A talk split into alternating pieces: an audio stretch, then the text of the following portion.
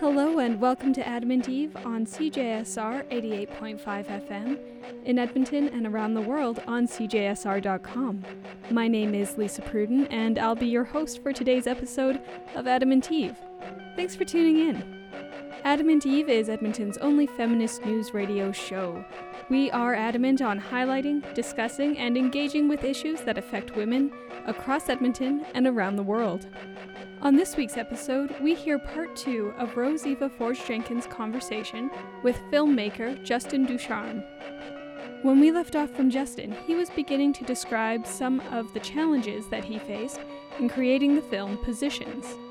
We're going to begin part two of the discussion on this topic, and we'll also hear about an upcoming poetry anthology called Hustleverse. Both projects explore sex work from the perspective of the people who do that work and they tackle the intersection of racism, homophobia, and gender discrimination. The goal is to combat the negative stigma and stereotypes that people who do sex work often face. So, we'll hear about the challenges faced in creating these projects and the importance of giving a platform for a marginalized community to share their own stories in their own words. Let's take a listen. Yeah, so uh, I'm wondering what were some of your challenges in creating the film? Um, yeah, so I mean, ask any filmmaker, and like making filmmaking is not easy. um, but if you love it, then you sort of put up with all of the um, unknown unknown factors that come to play when you're making when you when you're creating something. Uh, honestly, like I was really lucky in the sense that I very quickly through community that I have here in Vancouver, I was able to find a really dedicated and committed producer who, at the end of the day, just fully believed in my right to tell my story the way that I wanted to tell it. Um, and her name is Val Lopez. I'm going to give her a shout out. She is um, she's amazing. I this film would no, not exist without all of the hard work that she put into creating it. Um, and I also had casted my lead before I even had anything. Like I, I, I had approached someone who I knew through the community here in Vancouver, who I knew was an actor and model. Um, bit, he's originally from Saskatchewan, I believe. Um, his name's Mackenzie, uh, and he he's brilliant. And so I was really lucky in that sense. But I think the hardest thing, the most difficult thing that I found in making it in, in the pre-production phase is getting people to play the role of uh, his client. Mm. Uh, I think that part of, especially the the the guy in the middle, the the the the the most involved that we see him with the client, other than the conversation he has at the end of the film with the woman. But that was the hardest role I casted. I think that the man who, we, who ended up playing him, his name's John. I think that I casted him a week before we started shooting. Uh, so there was like there was a lot of stress leading up to the shoot, leading up to fi- casting that role because I was really concerned that I wasn't going to find the right person. I didn't want to compromise on on having someone who who had the same politics or understanding as me um, and around my like around sex work, I really wanted to make sure that everybody who was on that set um, uh, was sort of either under the same understanding or at least close. I, I wanted it to be a SWERF-free set, uh, and that was difficult. I, I met with a lot of older queer white men who really showed their true colors and their feelings about about sex work and and about the intersecting the intersecting identities of indigeneity and sex work. I mean, uh, yeah, people were it was brutal, but I was really lucky in the sense that I had a I had a small group of people who I had selected who were really there to hustle with me and and to make this to make this the way that I wanted to make it. casting was casting was probably the most brutal. Other than that, I mean, like the main thing was like getting being comfortable with myself. Like I think that I, I this is a story that I have been writing for quite some time now, um, and I'm gonna. I should also say it. The short is part of a much larger script that I have written, like a, a feature that I wrote about this story. And I, I part of part of my my approach when I when I said that I was going to make the short was that I I was gonna I was gonna come out as a sex worker. I was gonna let people know that I was a hustler once because I wanted I didn't want it to seem like I was co-opting a narrative that wasn't mine. And also, this project was always going to be filling a hole in my heart um, for seeing stories that I felt were important or represented a group of people that were underrepresented or represented terribly within film. Um, so that was difficult. I also crowdfunded for the film, right? So like mm-hmm. I was constantly putting things out there on social media every single day that was being like, "Hey, look at me. This is my story. This is how. This is what I want to do." I, again, the only way that I feel like I, I I I was able to to get there and be happy with myself in terms of being that open was through my community, was through people who are encouraging and who also were giving me advice about what that looks like and how to handle that. So, yeah, I think that casting was honestly the biggest thing. Like, white queers do not like it when you lift up a mirror and show them that they're actually super racist. Like, it's, yeah, so that was hard. I, I had a lot of really difficult conversations. Like, there's no, as I'm not sure if you know, but I'm um, people listening from BC, like, there's no shortage of actors in Vancouver. So it's really bizarre to me that that was the hardest thing that I had to do, which was casting. And, um, and that's what I think is so funny too. Is it's like, oh, you had no problem casting like a queer Indigenous person. Oh, but finding like a white queer person like oh that's really hard like it's so funny to me that like that was the challenge of like oh there's not enough white people where are they yeah where's the white people that have decent at least decent pol- like politics around the subject matter. And like the guy who ended up playing the part, John Woods, he was amazing. Like he had never acted on screen before. He had never been behind a camera playing a character like that, like embodying someone else. He's a stage performer and he's a, he's a musician, so he's not he's not shy in that sense. But in in, in terms of crafting a character and playing someone, like it was brand new territory for him, and he, he came in extremely committed and and um, and really keeping in mind that this was my story and it was personal and it was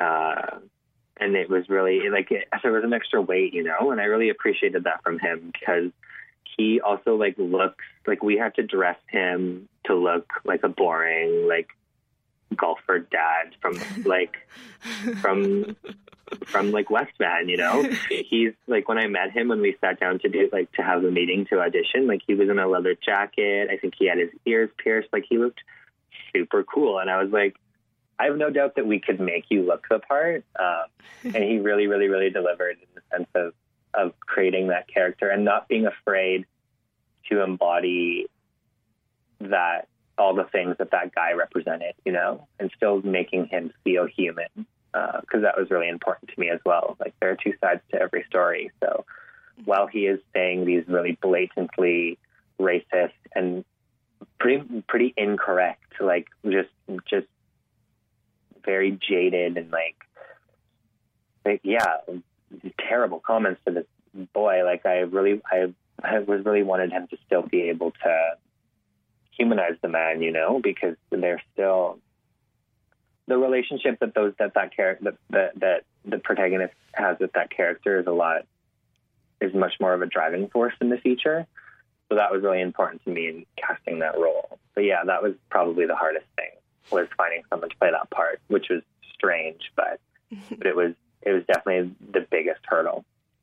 Yeah, and it's interesting as well because it's like those are the kind of comments that I'm sure like people hear from every day and we don't usually think of them as race or like some folks don't like think about what those words actually mean but that's what's the great thing about having something in a film is that like you're isolating this incident and when you watch it on screen you really understand how uh, racist that is. Whereas, like, I think some folks like don't always consider what their words mean.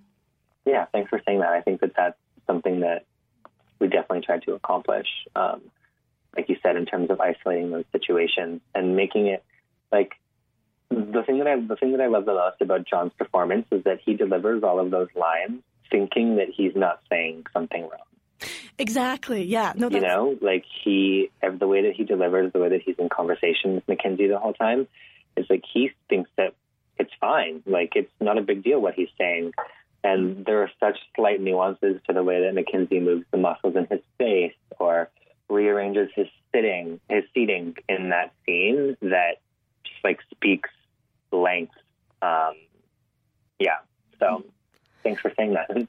yeah, no, definitely. And like that's such a yeah, such a good point that like yeah, you understand that this character isn't like yeah, they don't see an issue with what they're saying and the fact that like Mackenzie can't really respond to that in that moment, I think really speaks to like yeah, the vulnerability and like the fact that yeah, I don't know.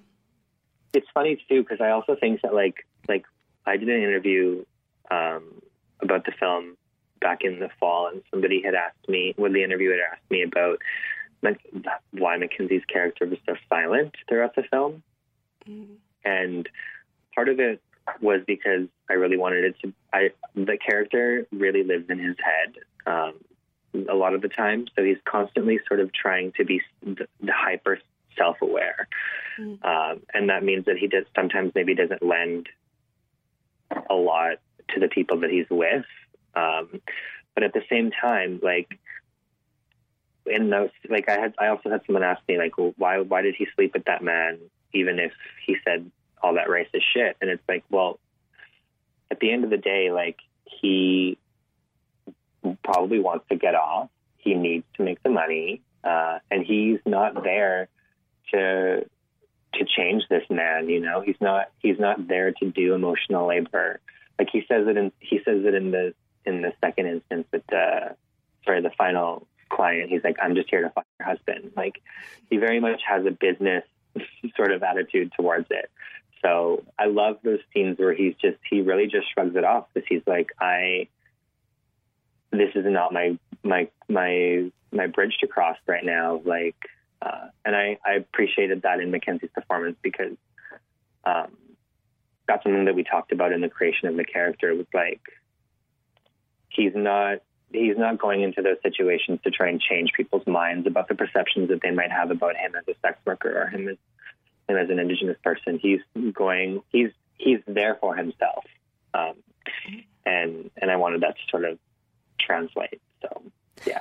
Yeah, and like you said that even though he's silent, you can tell by his expressions that like just because he's silent doesn't mean that he's agreeing with what this person's saying. Yeah, yeah, definitely. Uh, and I don't know, like if I I I've written a lot of like terrible poetry about the things that clients have said to me, but uh, yeah, it's just it's it's an interesting thing. Like I didn't, I also didn't want it. Like it's not his, it's not this young brown boy's job to go and like enlighten this white man. Like who is very clearly set in his ways.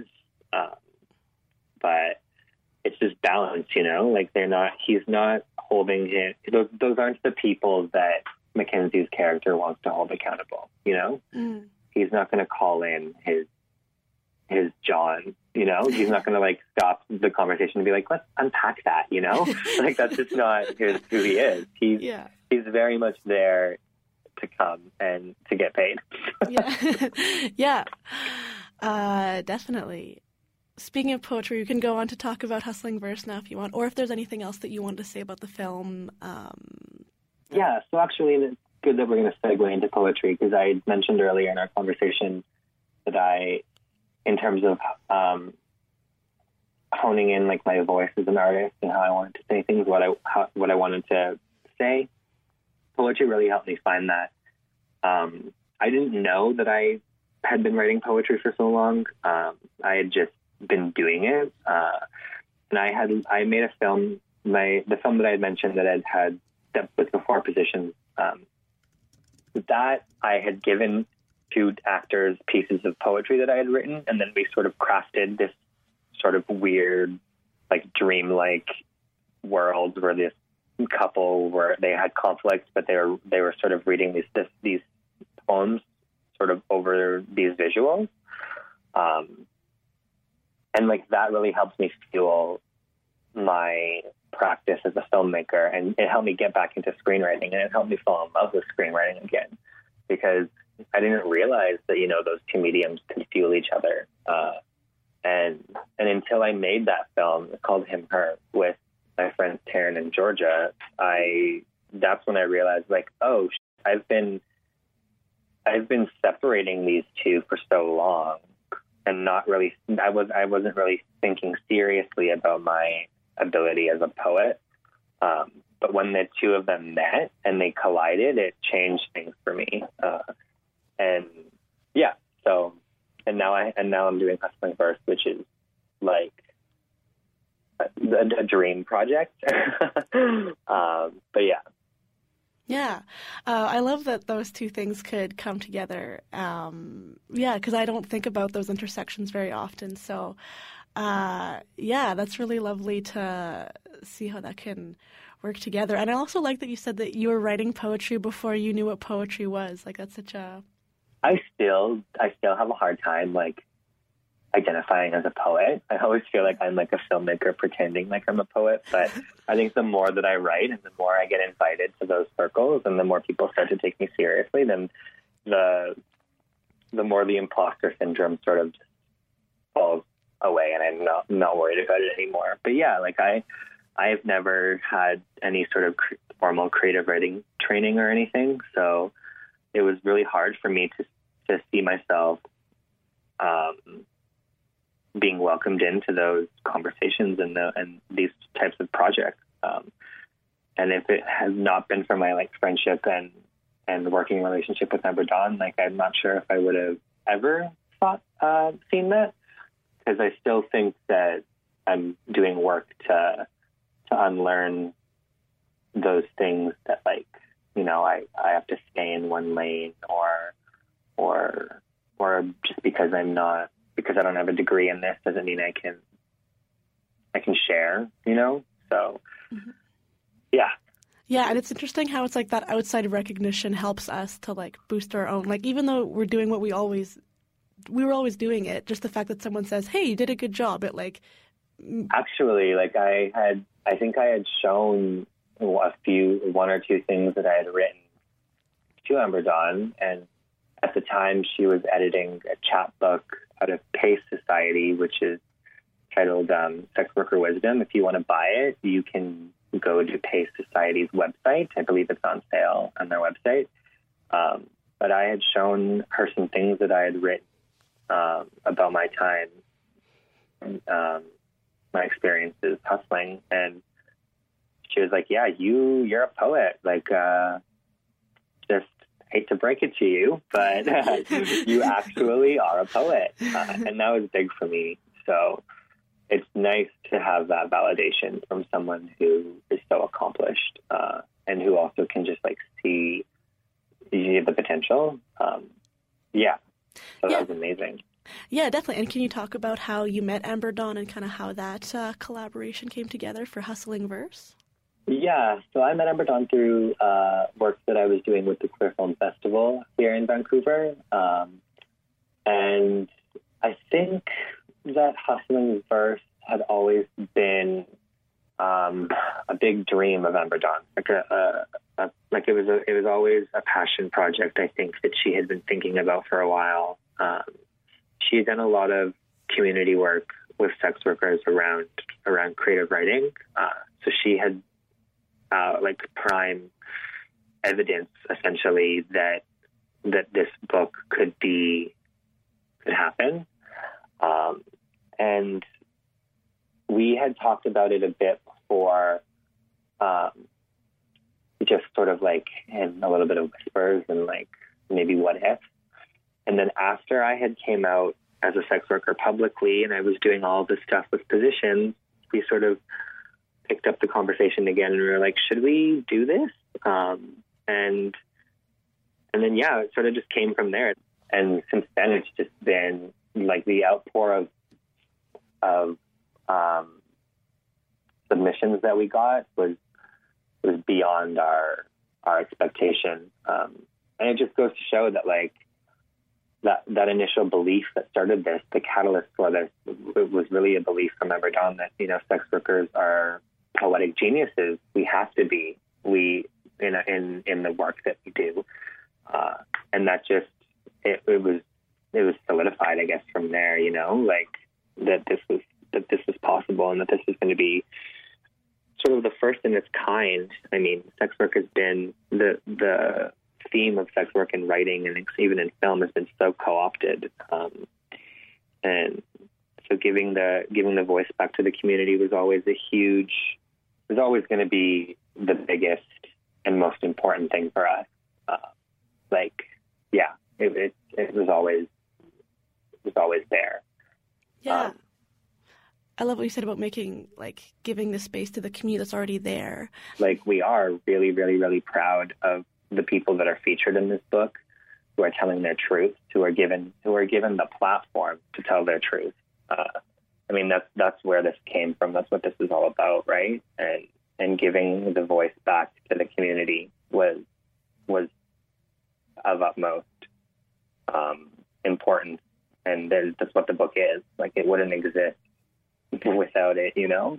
I can't wait for people to just have it physically and see it because it's so, I think it defies tradition in terms of the, the approach to poetry and writing and execution as well. Uh, and I love that because I love throwing rule books out the window. I'm kind of an anarchist in that sense in terms of like how I approach art making. like I just, I hate following the rules. So yeah. Uh, yeah, I'm so curious about the kinds of submissions that you've received. Was it like specifically only to Vancouver or was it Canada wide? Oh, it was all over the world. Literally, we had, I mean, like we, the main push for our call for submissions was via social media. So, so that, like the reach that we got through social media was insane. Like the, the artist who did our cover art, um, who you can follow on Instagram, Exotic Cancer, I believe they're based in Australia. And we have submissions from all over the US, uh, from the UK. Um, so, yeah, we weren't sort of keeping it to just one geographical location. We really, really, really wanted to encompass everyone and the whole world and, and all different forms and aspects of sex work, you know? Um, that was really important to us. So.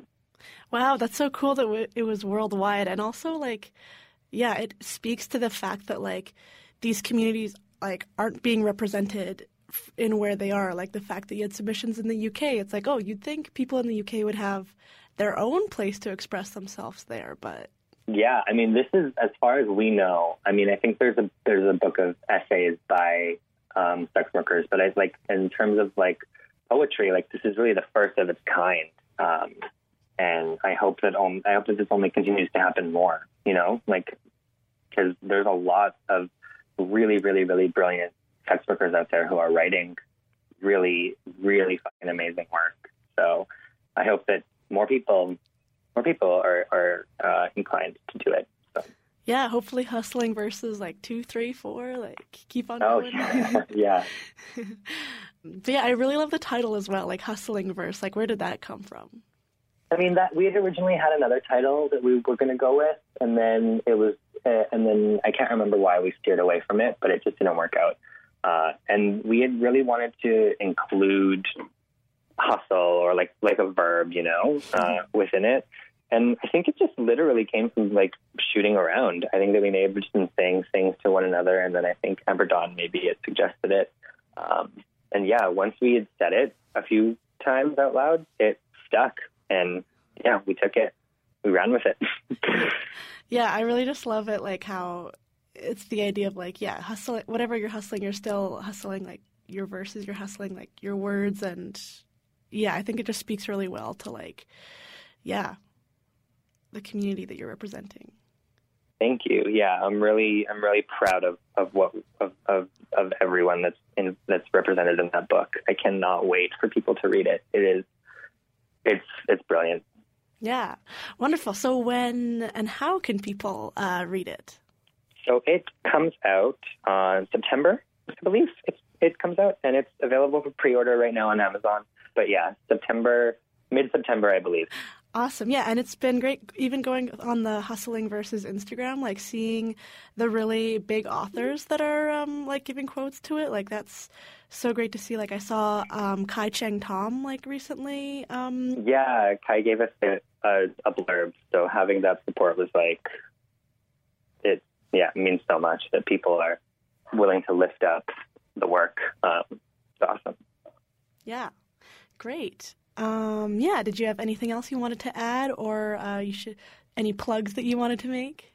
Yeah, you can. Uh, if anyone's interested in keeping up with Hustling Verse, you can follow us on Instagram and Twitter at Hustling Verse, uh, and we'll we'll be updating stuff on there as as things start to roll out um, and as we approach the the release date. Um, and yeah, uh, come see us. We're gonna we're hopefully going to tour with the book when it's done. So maybe we'll be reading in a city near you. Awesome. Well, that's really great. Thank you so much for taking the time to talk to me today.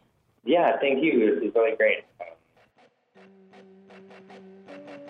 You're listening to Adamant Eve on CJSR 88.5 FM and around the world on CJSR.com. We just listened to a conversation with Métis filmmaker Justin Ducharme and Adamant Eve producer Roseva Forge Jenkins. We've come to the end of this week's episode. We produced this show in the studios of CJSR 88.5 FM in Edmonton, Alberta, Canada, on Treaty 6 territory. We are grateful to be in Amiskwichi the traditional territory of the diverse Indigenous peoples of this land, including the Cree, Blackfoot, Métis, Nakota Sioux, Iroquois, Dene, Ojibwe, Saulteaux, Anishinaabe, Inuit, and the many others whose histories, languages, and cultures continue to influence our vibrant community. It is always such a privilege to speak those words, taking a moment to acknowledge our shared history, reflecting on our families, and how we've come to be the community we are today, and how we might all move forward together. Adamant Eve is a spoken word project of CJSR 88.5 FM, and our journalism is funded by you, the listener. For more information on our program and to send us any feedback, please contact us on our Facebook page under Adamant Eve or tweet us at Adamant Eve, all one word. And hey, we're always looking for volunteers to help us out, um, especially for social media. We give the shout out often, but we're still looking, so if you're passionate about social media, feminism, and hanging out with really cool people, which are the kind of people you'll find here at CJSR, please contact us. Stay tuned for our next show in two weeks' time, and thanks so much for tuning in. I've been your host, Lisa Pruden.